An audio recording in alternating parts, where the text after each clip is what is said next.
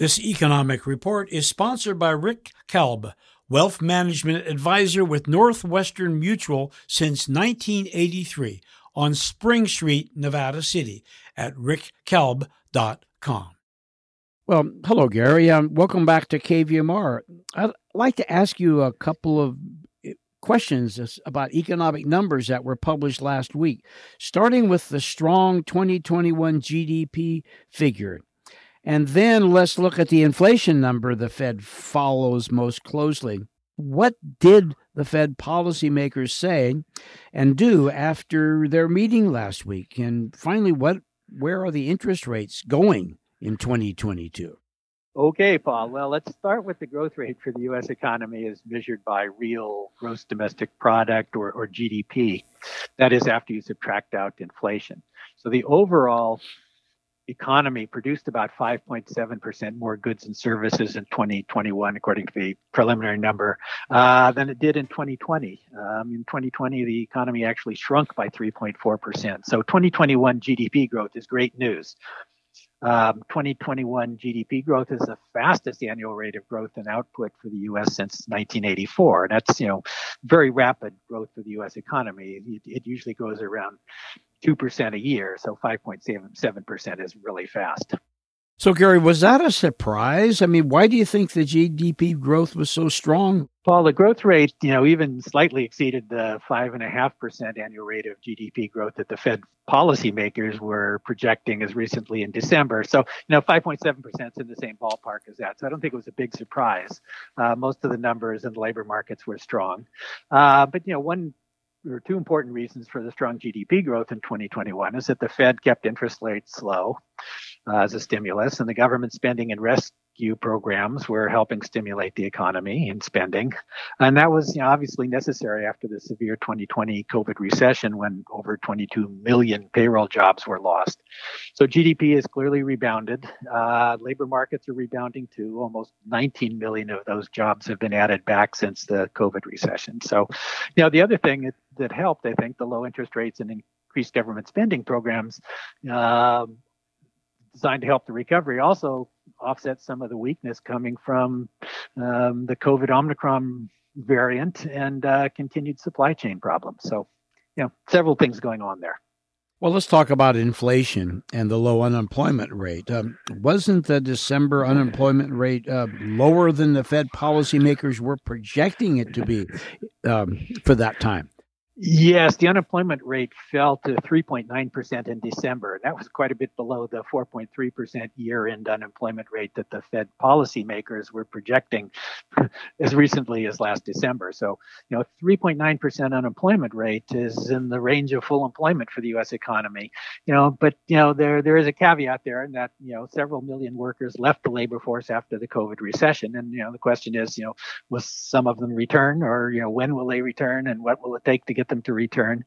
Um, th- there clearly is also evidence of rising wages and compensation. Uh, there's up about four percent uh, for the year as you know labor markets have tightened and higher wages are you know contributing to the growth in compensation. So that that's help and, and it helps with you know increasing consumer spending as well.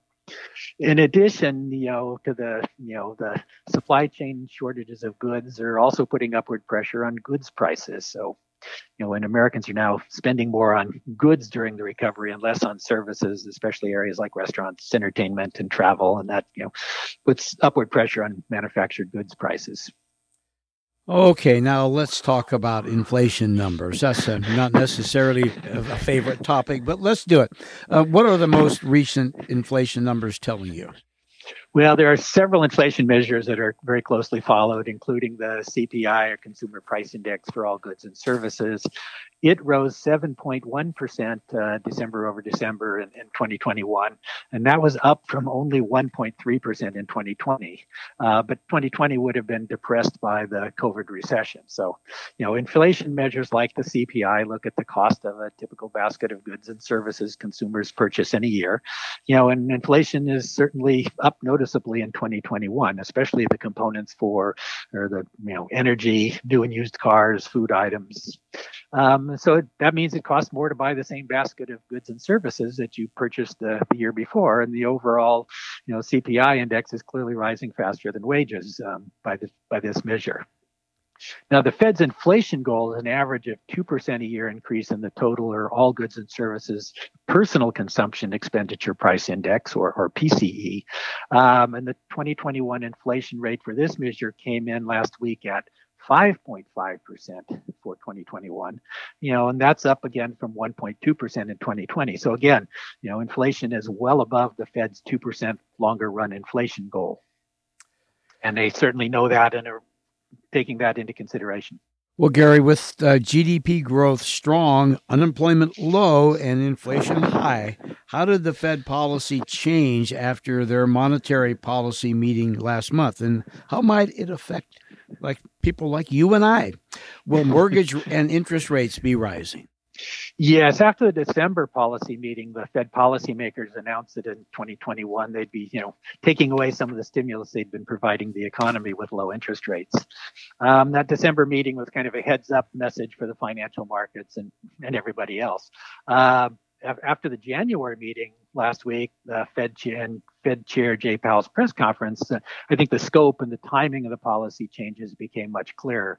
The Fed will more quickly scale back and end the billions of dollars in bond purchases designed to lower bond and mortgage interest rates, uh, reducing the you know stimulus there. So we should expect to see higher mortgage rates and higher cost of borrowing for you know longer term borrowing and bond borrowing by corporations. You know, again. Um, they're now suggesting, I think, at their March meeting that uh, the policymakers from the Fed are expected to begin a series of quarter point increases in their short-term overnight target interest rates. And you know, some some folks are thinking maybe four or five increase could be possible for the year, or maybe even a 50 basis point or half a percent increase at one some point, depending on how the economy inflation are performing. Uh, higher rates obviously will, and for the short-term rates, will affect you know the economy as well and increase borrowing costs again. So I expect borrowing costs this year will be rising, and we'll, you know, that's that's I think a given at this point. One more question, Gary. Finally, will monetary policy still be helping the economy in 2022?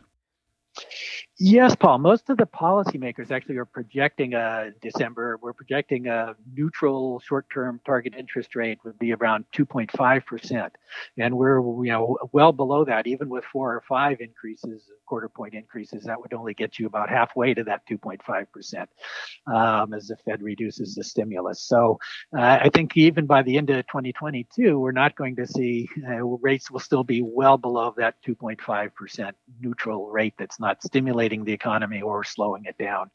You know, and I think it's also, you know, important to say that higher interest rates right now make solid economic sense with the inflation rate well above the average 2% Fed goal and the economy reaching or at full employment. And uh, Jay Powell in his press conference made it pretty clear that you know things could change, policy could change with you know COVID, with inflation, with a weak economy, and that the Fed you know at this point just needs to be flexible and adjust policy to the economic conditions that we see in in 2022. Well, Gary, it's a lot of information. Uh, uh, thanks you, thank you so much. Um, our listeners really appreciate it, and look forward to talking with you in a couple of weeks. Okay, thank you, Paul. You bet. Gary Zimmerman is a retired senior economist for the San Francisco Reserve in San Francisco and currently is a visiting professor at the Vienna University of Economics and Business in Austria, where he teaches courses in economics and finance.